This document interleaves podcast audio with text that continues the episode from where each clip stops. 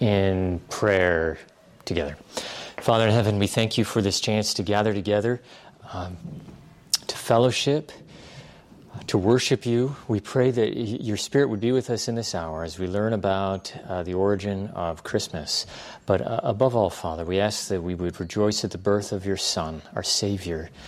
We thank you that more than 2,000 years ago, you sent him to be born for us and to live and minister and walk among us, to forgive sins and to heal and to suffer and rise again on the third day. Father, we ask that his resurrection would be powerful to us, Lord, that we would feel it in our inmost being, that deposit, that promise that you have given to us of eternal life with you forever. And we pray this in the name of your Son, Jesus. Amen. Okay, everybody, so welcome to our class on the date of Christmas.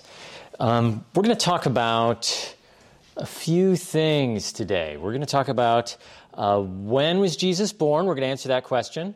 We're also going to ask the question was Christmas originally a pagan holiday?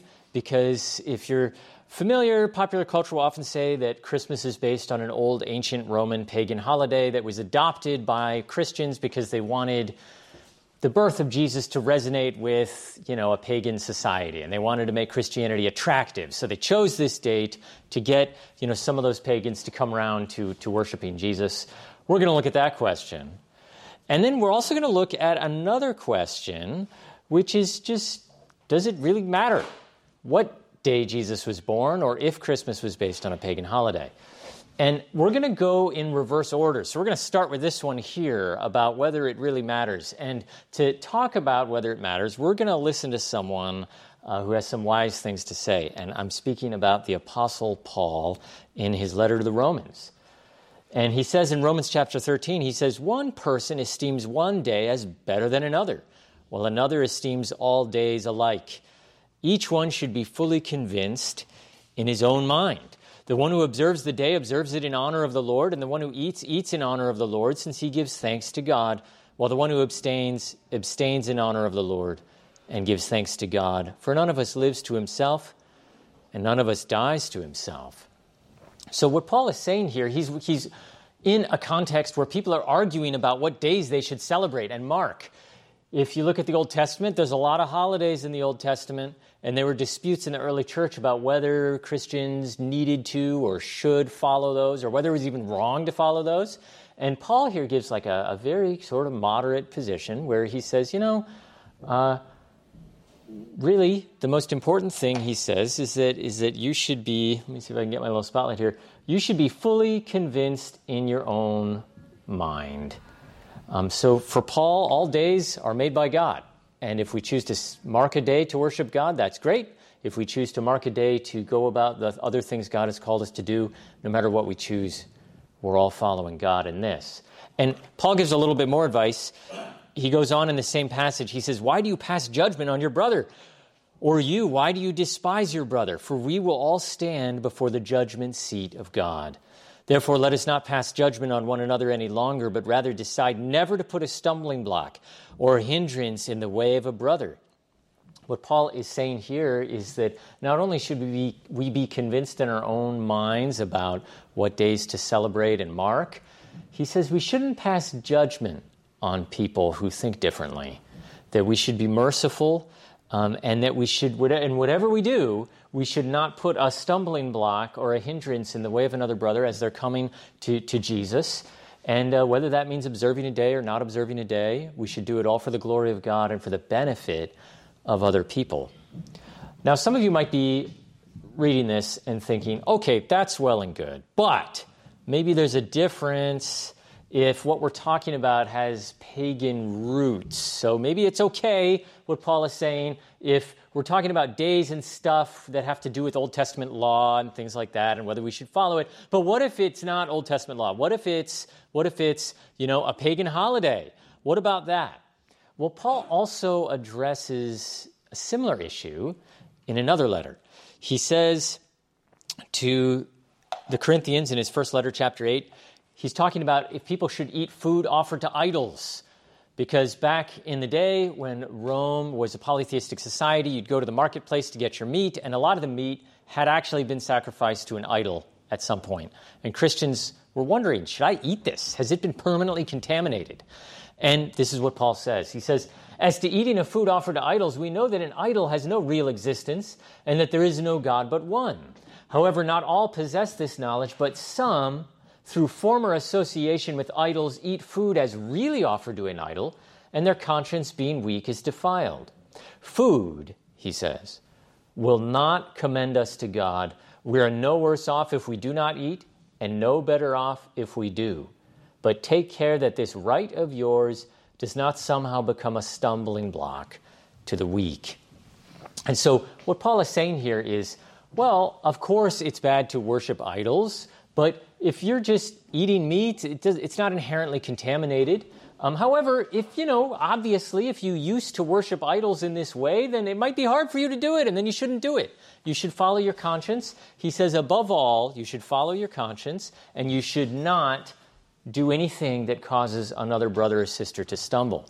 Now, in, when we kind of take this thinking and apply it to the date of December 25th, the birthday of Jesus, which some people say is based on a pagan holiday, I think we can come to the same conclusions that God made all days, He's in charge of all of them, and um, what some people did hundreds and hundreds and hundreds of years ago shouldn't necessarily determine what, what we're going to do today. However, we should be gracious and kind to other people if they feel differently, especially perhaps if they, if they grew up thinking this way or for, through former association with idols or something, they feel like they can't celebrate it. Well, that's fine too. And the reality is, guys, that we, we do this all the time without knowing it. So, for instance, even the days of the week are based off of pagan days. So, for instance, Thursday is named after the god Thor, Thor's day, and we, you know, we still use it because we just don't associate it with paganism anymore. Or the months of the year, January, Janus, god of doorways.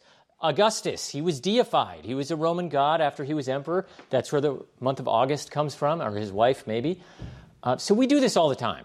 And um, it, it, gets, you know, even in New Testament, we can find this. Apollos, he was that disciple um, associate of the apostles. He's named after the god Apollo. And he kept his name. People change their names all the time in the New Testament and Old Testament, but he kept it. And it was just that was his name. And it didn't necessarily involve paganism, even though it may have had some etymological connection with it.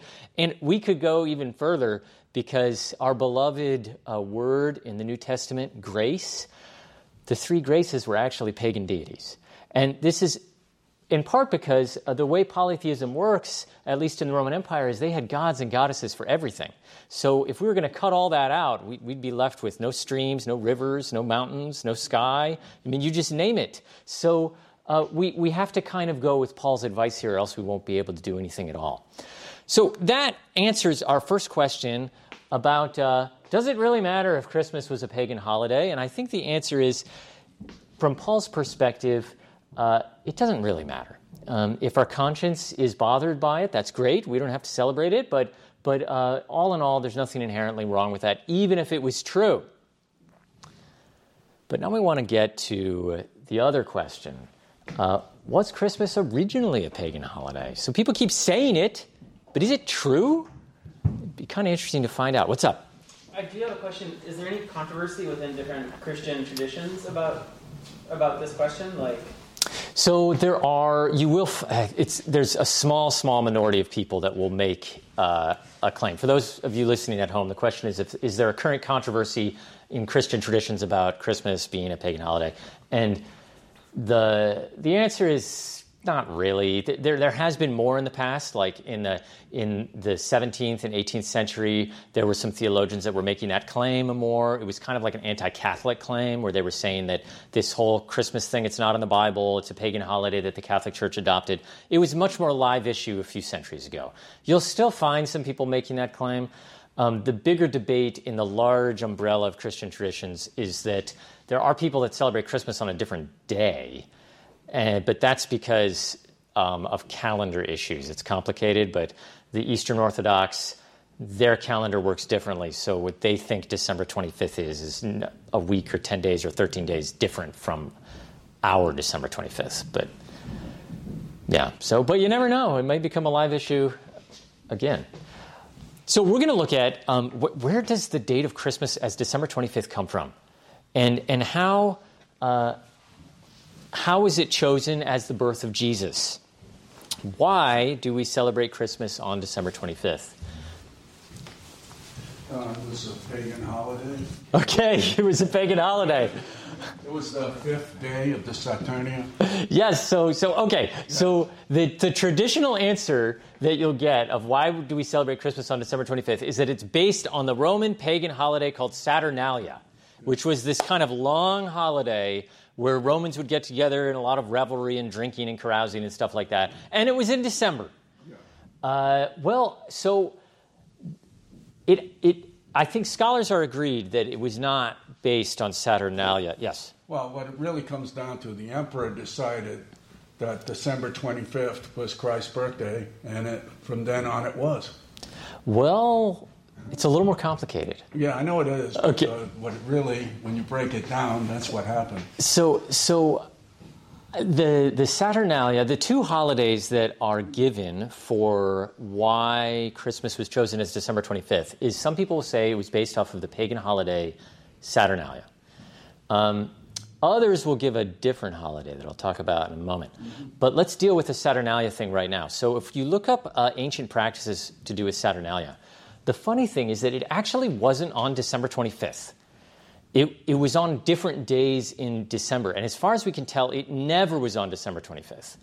Um, and so the idea was that some people try and make the leap by saying that maybe Saturnalia was supposed to be a fun holiday, so maybe Christians chose Christmas because it was supposed to be a fun holiday, and, and maybe they chose it to be next to Saturnalia, but it doesn't really add up.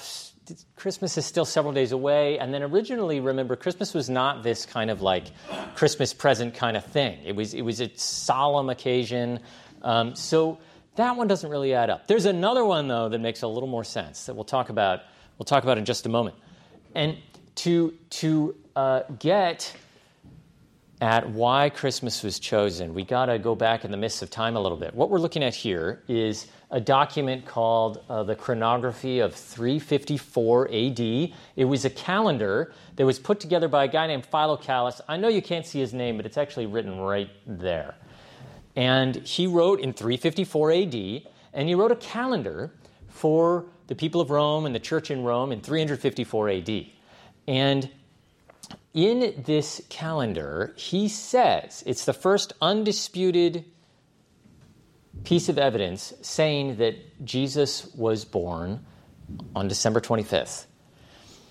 So, the ironic thing about this is that in another passage in the same document, he says that December 25th was also the birthday of what he says is Invictus, which is a little ambiguous. It's Latin for the unconquered one, but it seems to refer to the Roman sun god Sol, Sol, Sol Invictus. Here's a mosaic of Sol Invictus, the unconquered sun. And so the other pagan holiday that people will say Christmas is based off of is the birthday of the sun god, the Roman sun god Sol Invictus. And that was on December 25th. And the, so there is an issue here because the question is does that word invictus actually refer to this guy? It could refer to Jesus. He is the unconquered one. You know, he rose from the grave. So it's a little ambiguous, but uh, the birthday of Sol Invictus would make sense because, um, and forgive me for being a little astronomical here, because uh, December 25th was thought to be the winter solstice in the Roman calendar. Uh, astronomically, it's not actually. It's a few days earlier, but they didn't know that. So it was December 25th. December 25th is the longest night of the year, the shortest day, um, because of the way the, the Earth rotates around the sun or orbits around the sun, and including its tilt, in the northern hemisphere at least. And so it makes sense to have a feast of the sun god on the winter solstice because that is when they thought the sun god was born, when light begins to, to start getting stronger and stronger and stronger and stronger and stronger. So if you're going to pick a day for the sun god to be born, it would be that day. So that's an argument that maybe the chronography of 354 did actually refer to the sun god being born on December 25th, which means that our earliest document for the birth of Jesus on December 25th also says the sun god was born on December 25th. It's one of those weird ironies of history. So let's, let's go over what, we, what we've found so far. So the chronography of 354 was written in 354 AD. It says clearly Jesus was born on December 25th. But, and this is the earliest undisputed reference to this date, but it also says this guy Invictus was born on December 25th, and that seems to refer to the sun god. Now we got to connect the dots. Was, was this coincidental? Is one based on the other? What's going on here? How do we how do we figure out the origin of this day for Jesus? It turns out that if we do some digging into the festival of the sun god Sol Invictus, it's a, another little irony is that this is also the earliest witness for him having a holiday on December 25th. All the previous testimony about the sun god Invictus, his holidays are on different days. They're not, they're not on December 25th, they're on other days in the calendar. So we're kind of at an impasse here because both our earliest pieces of evidence for both come from exactly the same document and were written exactly the same time. So what do we what do we do with this? Uh, why was why was this chosen for the date of Jesus' birth? Was it based on the birthday of Sol Invictus, or maybe some other reasons? Well, this is where we're going to look for a little bit more evidence, and this is going to come from a guy named Hippolytus of Rome. He wrote about 100 years before the chronography of 354. He wrote between 200 and 235 AD. Um, I love this guy. I've spent a lot of my time researching him. He wrote several books. He wrote one called uh, A Commentary on Daniel um, and some other things as well. Here's a picture of it. And in his commentary on Daniel, he says something very interesting about the birth of Jesus. He says this uh, For the first advent of our Lord in the flesh, when he was born in Bethlehem, was April, March, December 25th. It's kind of weird. Wednesday, while Augustus, that's the emperor, was reigning in his 42nd year, but in the 5,500th year from Adam. He suffered in the 33rd year, so Jesus died in his 33rd year of age, March 25th, a Friday. So it's a little complicated what's going on here. It's also a little weird. So he's trying to give the day for when he thinks Jesus was born. But it doesn't really make sense. He says he was born April, March, December. And the reason why is that uh, when you look at this commentary in the manuscripts that we have, they, they conflict. Some of them say Jesus was born on December 25th. One of them gives this weird double date in the springtime. So the problem is that some copies of his commentary say December 25th, other copies give a different date. If, if he really did think that it was December 25th, then we, we would have some great evidence that, that the birth of Jesus was not chosen based on the feast day of the sun god because Hippolytus wrote about 100 years before that date was first witnessed. But we don't know yet because these manuscripts conflict, and actually, there's a big footnote explaining all this, which I won't go through. Um, but we're kind of at an impasse here again because Another date for Christmas on December 25th has conflicting manuscript evidence. We don't know which is the authentic reading, so we're at another impasse. Uh, he might have said Jesus was born on December 25th. We don't know. So this is where we need we need another good clue here, and uh, this is going to come from this statue here. This is actually it's one of the most famous Christian artifacts of all time. It's, it seems to be uh, perhaps the earliest piece of Christian archaeology ever discovered that you can, we can definitively date to a specific year. It's called the Statue of Hippolytus. Remember, Hippolytus was the guy who wrote that commentary. It sits in the Vatican Library, and on the side of this statue, uh, you can see you probably you can't read it, but you can see there's inscriptions all over this thing. And these inscriptions date from 222 AD. And we know that because it says it. It says that it was made in the first year of the Emperor Alexander Severus, that's 222 AD.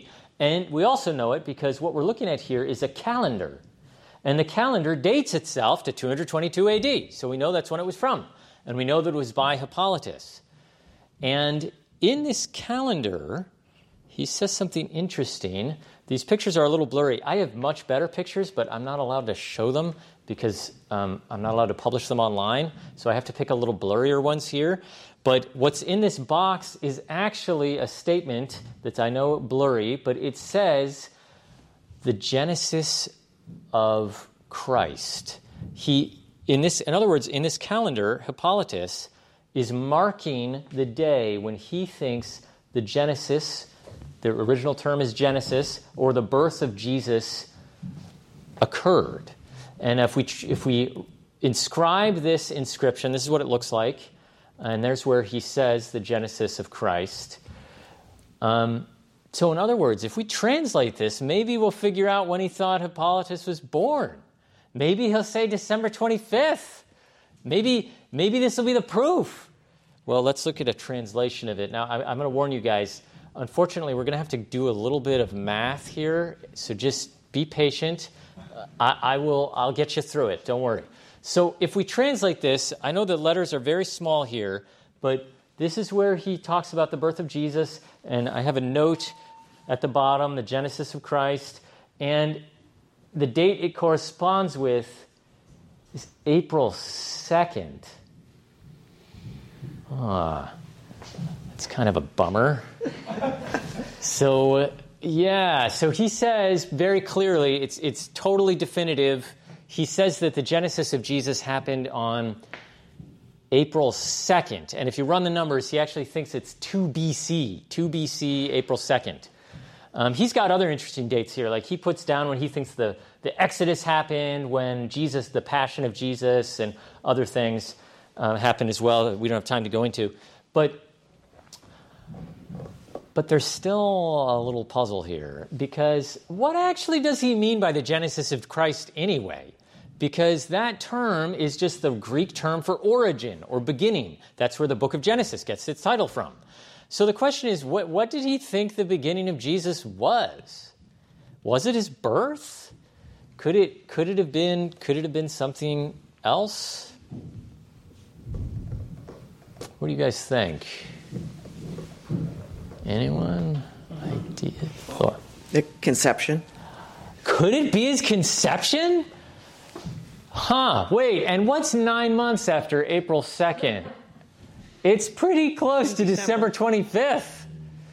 Well, I actually, one of my earliest research projects was on this very question. What does he mean when he says Genesis of Christ? And if you do a big study and you look at all the writings we have of Hippolytus and you look at all the times he uses the word Genesis to try and figure out what does he think, the evidence is pretty clear that he thought it referred to conception, meaning that he thought Jesus was not born on April 2nd. He thought Jesus was conceived on April 2nd. That's when the angel Gabriel appeared to Mary in the Gospel of Luke, which means nine months later, I mean, is like, so exactly nine months later is January 2nd.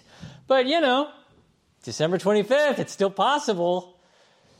So, in other words, we, we now know when Hippolytus thought Jesus was conceived. We don't know when he thought Jesus was born, but we're close. We're homing in on it, right?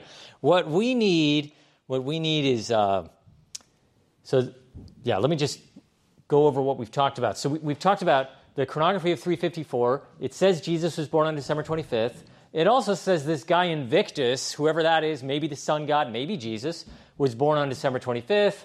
We know that this is the, if it is the sun god, this is the earliest date for the festival of the sun god. So if if we want to show that Jesus' birth was not based on this, we got to go earlier. And now we're talking about this guy, Hippolytus of Rome. He's writing about 100 years before the chronography of 354, a little more than 100 years. He does say Jesus was born on December 25th, but there's manuscript problems. You know, there's, it's unclear if he actually thought that. He definitely, though, thinks that Jesus was conceived on the Passover or early April. I should go back to this little calendar here. all these dates co- correspond with the Passover. And so when he says Jesus was born on April 2nd, he's also stating that Jesus was, when he says Jesus was conceived on April 2nd, he's also saying that Jesus was conceived on the Passover. So, um, okay, that's where we are now. Uh, we're almost there. We're almost there to December 25th. We, we need a little bit more evidence. Well, this uh, evidence comes from another work of Hippolytus. Hippolytus was one of these, like, he thought math could prove a lot of stuff. So he wrote this kind of mathematical and chronological work.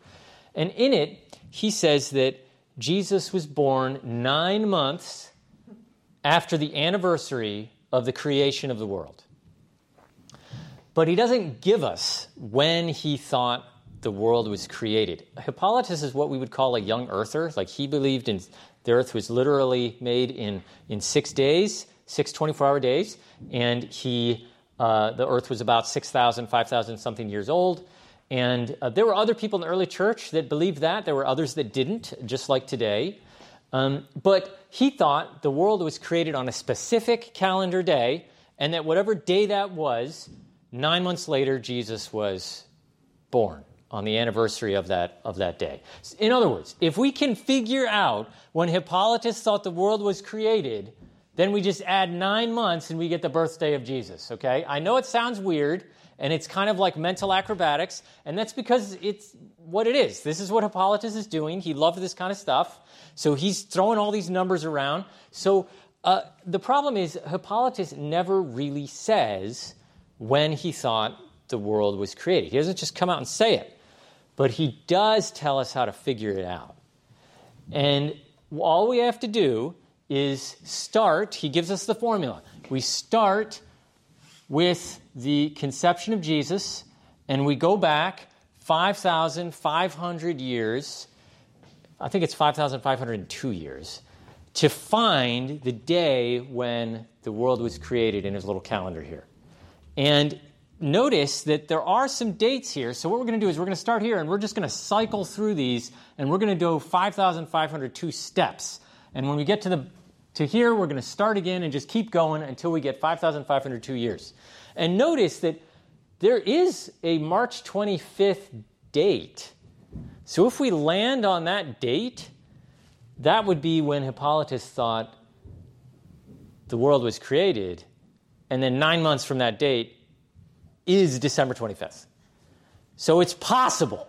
So let's see if we can make it happen. So if we run the numbers and we start here and we do 5,502 steps to see what date we're going to we're going to come up with, oh, we come up here, March 29th. Uh, ah, uh, that was close though, guys. It was pretty close. Well, there's another little wrinkle here there's another little wrinkle here. I know this calendar is small and it's hard to see. The problem is I got to have it all on the screen, otherwise it won't work properly. But there's, a, there's another wrinkle here. So remember that I said that this was a Passover calendar? He's trying to figure out when various Passovers occurred. So he thinks the world was created on or near the Passover, et cetera, et cetera.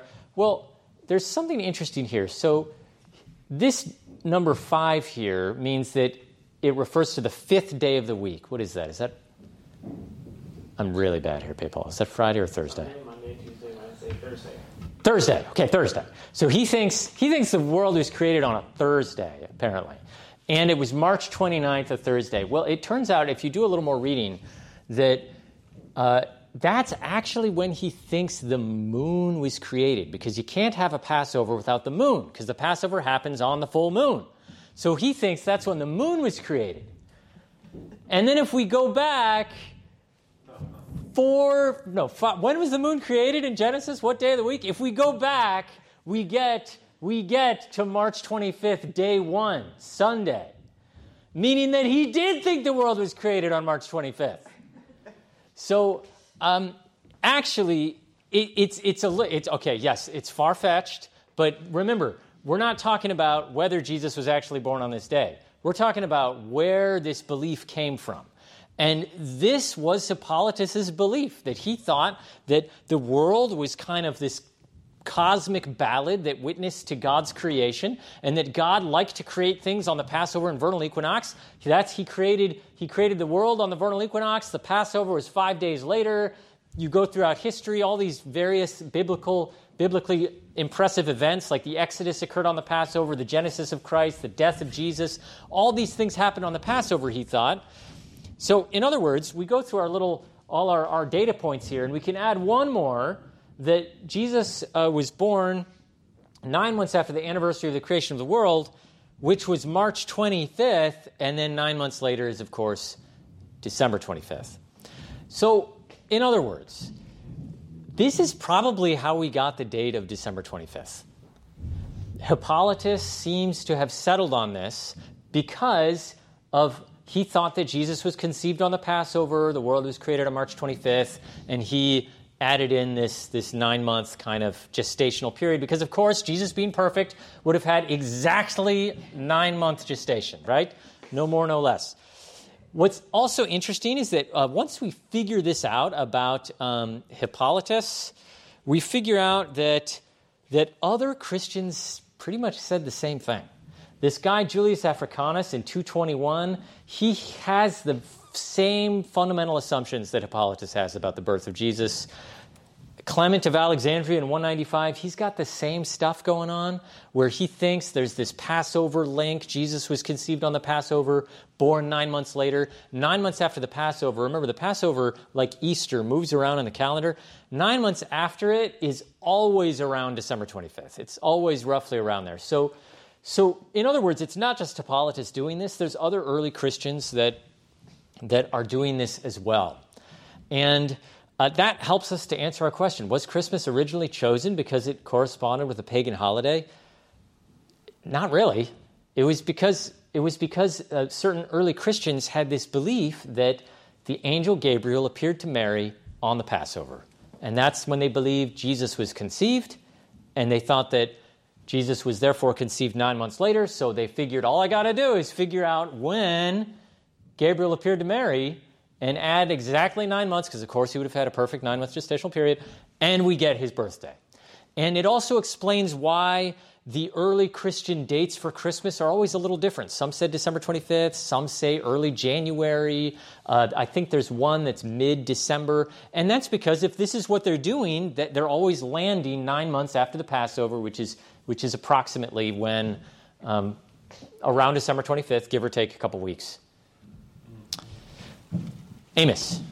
Were you saying that there's a link between the equinox and the Passover, like the timing? Yeah. So the question is: Is there a link between the Passover and the equinox? Yes. So, uh, well, I won't show. I won't go all the way back, but um, there's a link because in in um, the Bible, I think the phrase is like the Passover should be celebrated on the first full moon of the of the new year, and the new year is marked, I think, when something becomes ripe or something, and that was later interpreted as the vernal equinox. So Passover was always supposed to be on the first full moon after the vernal equinox. And then we celebrate Easter on the first Sunday after the Passover because Jesus was crucified on or near the Passover and then, and then was resurrected the following Sunday. So, so the vernal equinox, it's one of those things where most ancient traditions and religions have some celebration with the vernal equinox because it's when light begins to outshine darkness. Um, where the winter solstice is when light starts getting stronger. It's been getting less and less and less for the past three months. So, so uh, there is a connection between the vernal equinox and the Passover because the vernal equinox um, will, uh, if you just do a lunar cycle, so you're just counting 13 lunar cycles in every year, eventually your lunar calendar will just completely get disconnected to your solar calendar. So they, they insert an intercalary month, so it never goes much beyond the vernal equinox. So every few years they stick in an extra lunar month. And yeah, does that answer your question? Yeah, because it sounds like it might be fair to say that. So you, so you said Sol Invictus's birth was on the on the winter solstice. Yeah. So in that sense, and and it sounds like what you're saying is that in an approximate way, Jesus' birth also correspond or was derived based on the solar calendar. So in a sense, both you know maybe for different pathways through the reasoning, both Jesus and Sol Invictus's birthday um, originate or was derived from the solar calendar.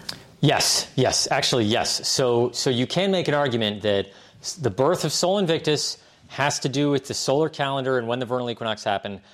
There's similar considerations going on with Jesus, but they're not saying, well, we want the day that Sol Invictus has.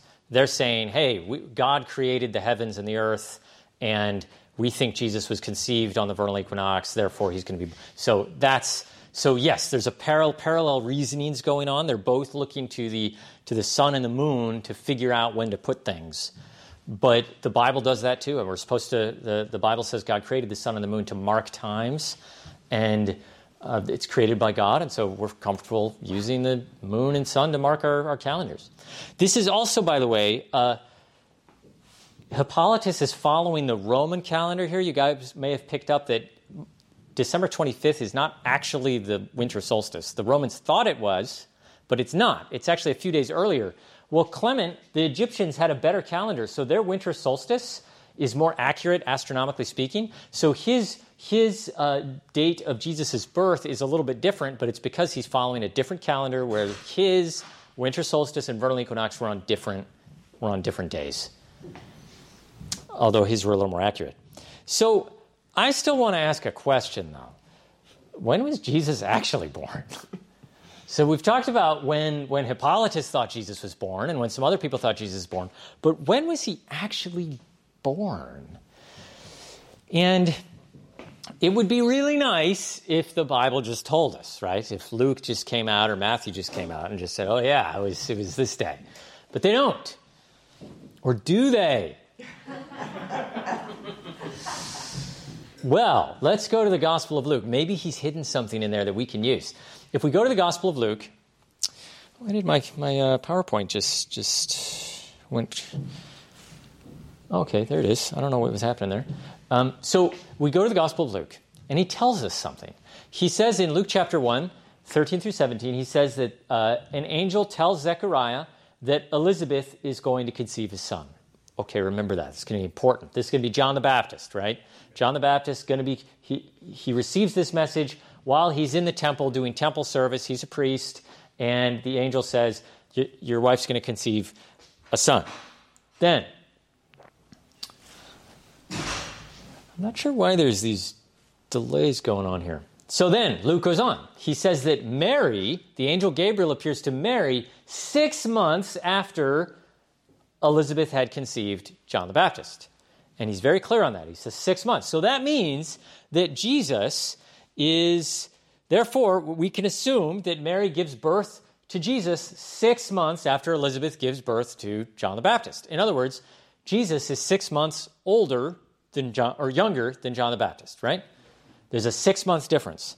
So if we can figure out when John the Baptist was born or when he was conceived, Maybe we can figure out when Jesus was born, right?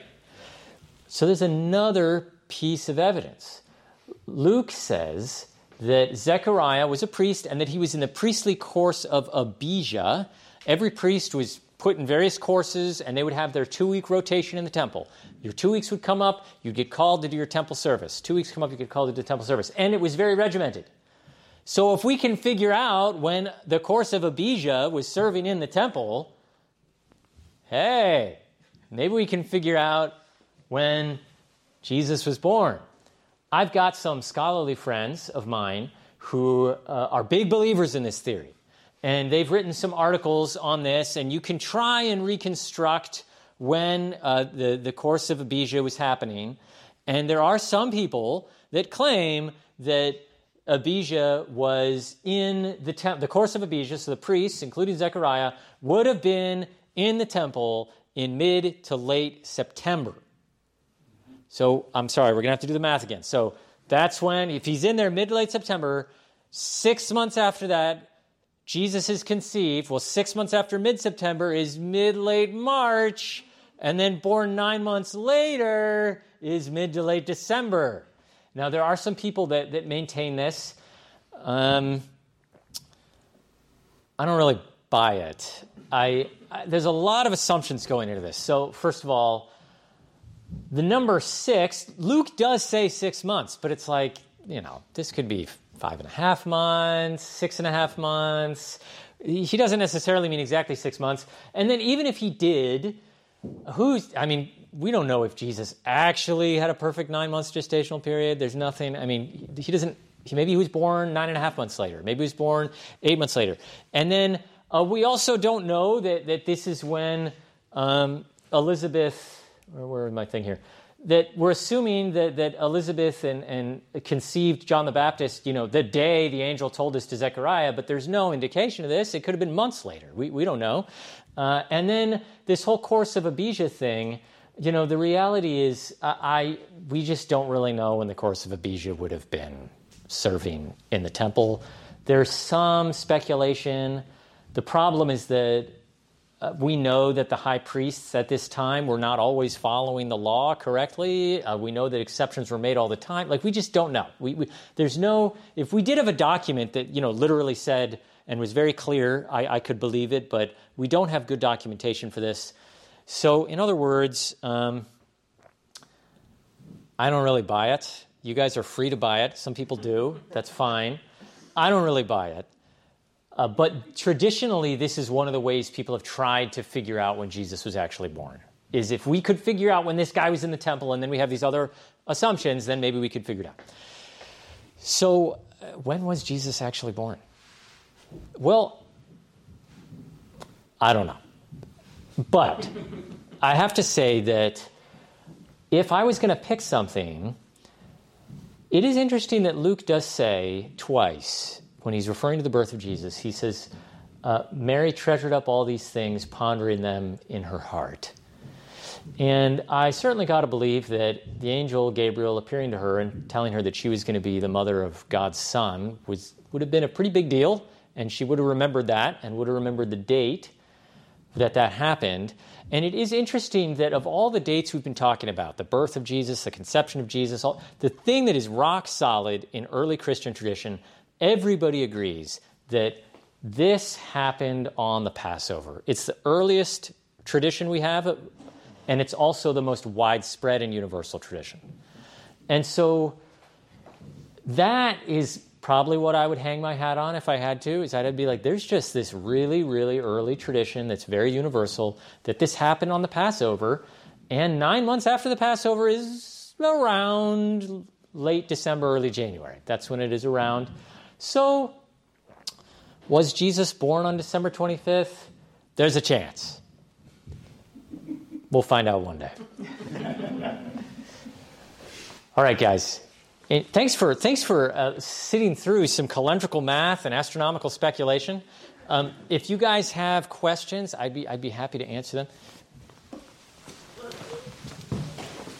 Yeah, the first thing Callie said was "uh oh" when I raised my hand. So, um, so, Tom, this is so interesting, man. As always, great job, love it. Um, as far as the birth of Jesus goes, dating that, the the only way I'd really looked at this before was through the star and through uh, astronomical evidence. And I read a book some time ago by a guy named Mike Molnar called The Star of Bethlehem. And he talks about, walks you through very systematically, like what would the Magi have seen to cause them to believe and understand that this amazing king was born, you know, in the in the ancient Near East. And based off of that, that um, pretty much concludes that, that Jupiter would have been part of that and where everything was. And that caused the date. I think it was around early April. Now, could you do you have anything to say about data that comes yeah. from the astronomical side of this? So I have I have read that also. Um, I've read that also that there were these astronomical considerations. Um, it's true that that's what the Magi were looking at. Matthew talks about a star. That word for star, though, could be a star, could be a planet, could be a comet, could be any kind of meteorological phenomenon.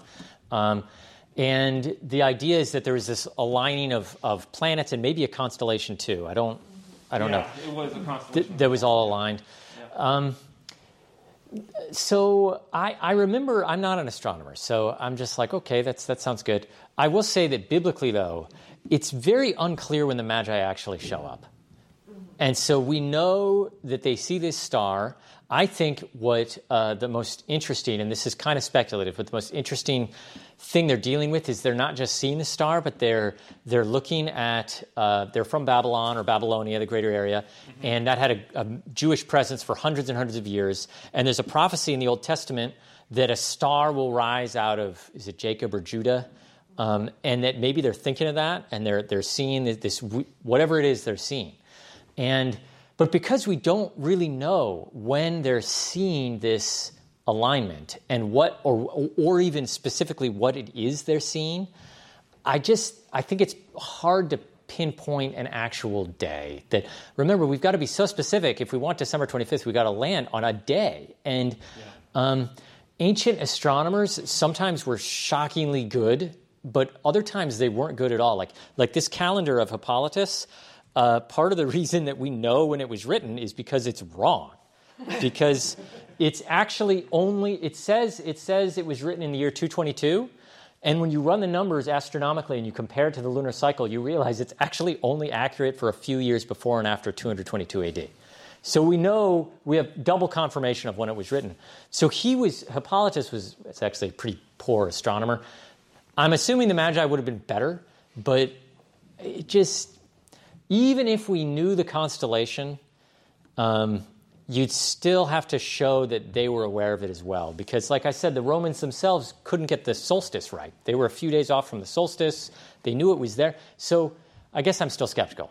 Yeah. Um, I, I, remember reading this thing about Revelation and the woman clothed with the sun and the moon and 12 stars on her head. And there's apparently this astronomical phenomenon where these constellations all align.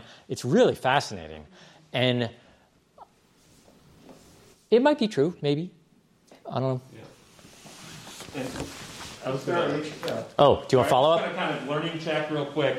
It sounds like the the ideas for the December 25th date were around in first, second century, third century, but popularized in 354, right when that it, calendar.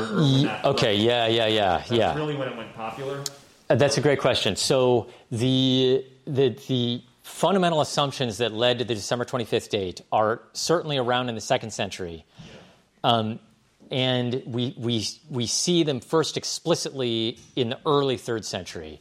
Um, we see some of the assumptions even as early as the, as the second century.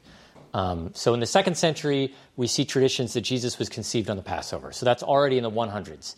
And then in the, in, in the uh, early 200s, we, we see that um, Jesus was actually born on December 25th, but there's a variety of traditions.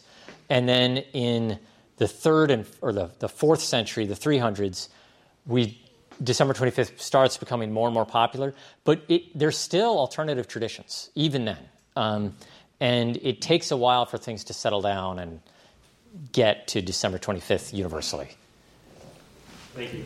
Very interesting talk, um, but. Uh, I'm kind of looking at it from a different angle. I mean, uh, I mean, Christians were uh, initially started. Christians were pretty much uh, they're the hunted uh, kind of a, a, group of people at that time. Yeah. And we know that the, from the Bible that you know uh, Jesus' birth is sometime during the winter months, not in the summer months, but in the winter months. Uh, what do you think about the you know general you know, assumption that maybe it was done because it was a safe time to uh, celebrate, uh, you know, uh, being a Christian, able to celebrate at the same time, and, and kind of mixing with the. Oh, I see, I see, I see. So the idea is that Christians are being persecuted, and if they have this uh, holiday. Uh, where they're celebrating, then they, they it might mark them as Christians, and they might suffer more persecution. But if they celebrate when other people, other other people following the Roman religion are celebrating, then they won't stick out, exactly. so that people will find. And, um, then through time, it becomes tradition. Yeah, and then through time it becomes tradition.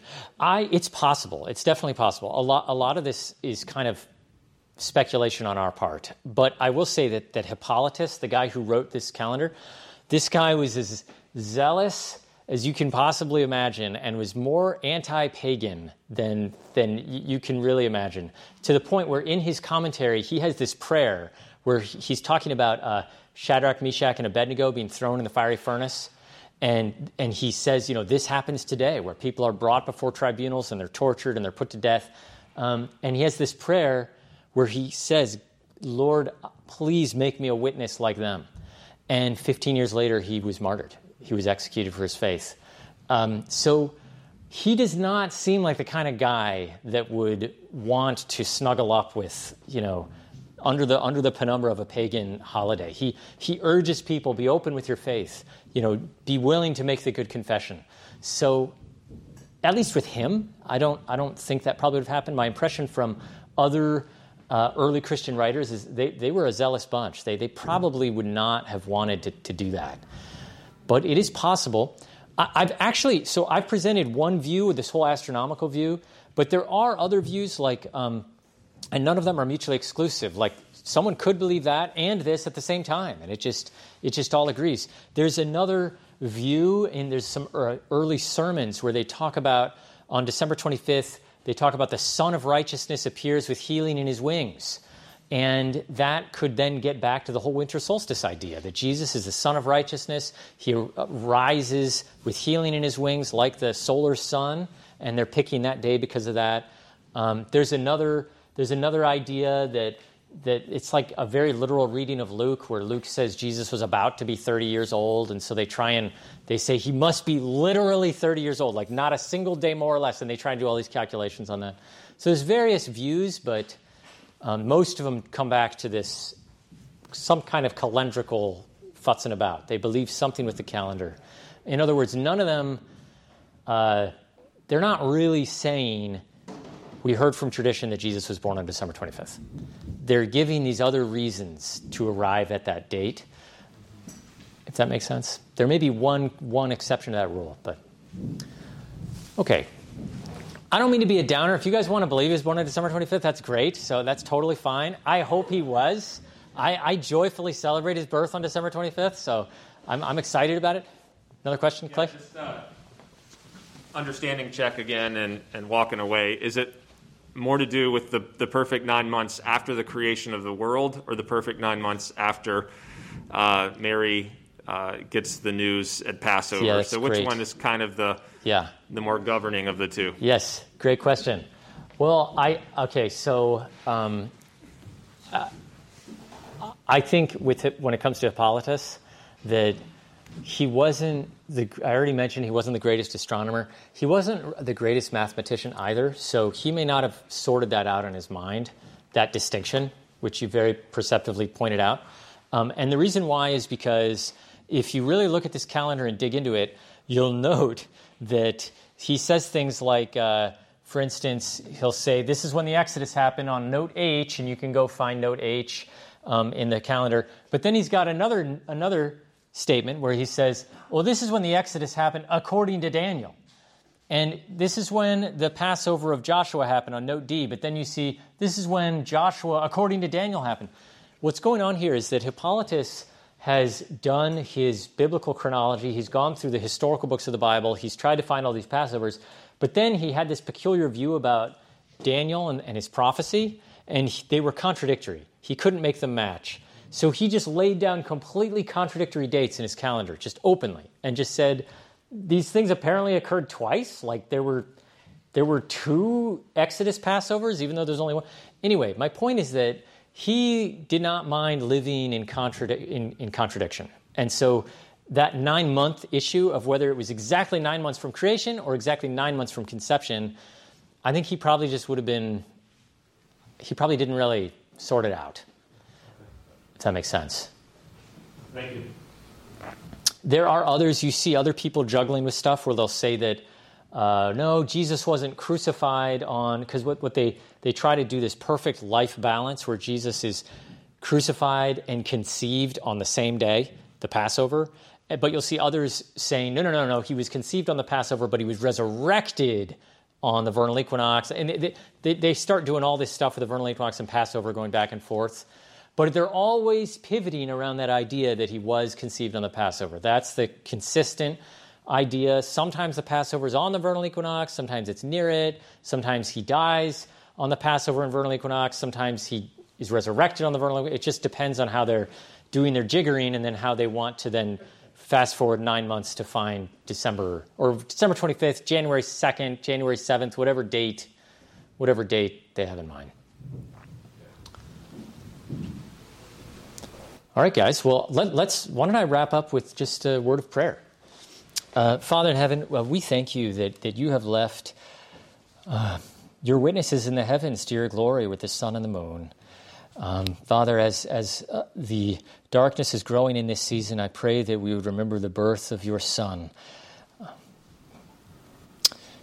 Father, we read in Scripture that He is the day spring who will arise and shine on the darkness of our souls. And we ask that, Lord, you would forgive us of our sins, and that as we remember His birth, that we would love others, we would humbly serve them, we would declare your gospel, God, that we would rejoice at salvation that has been given to us so freely and so perfectly.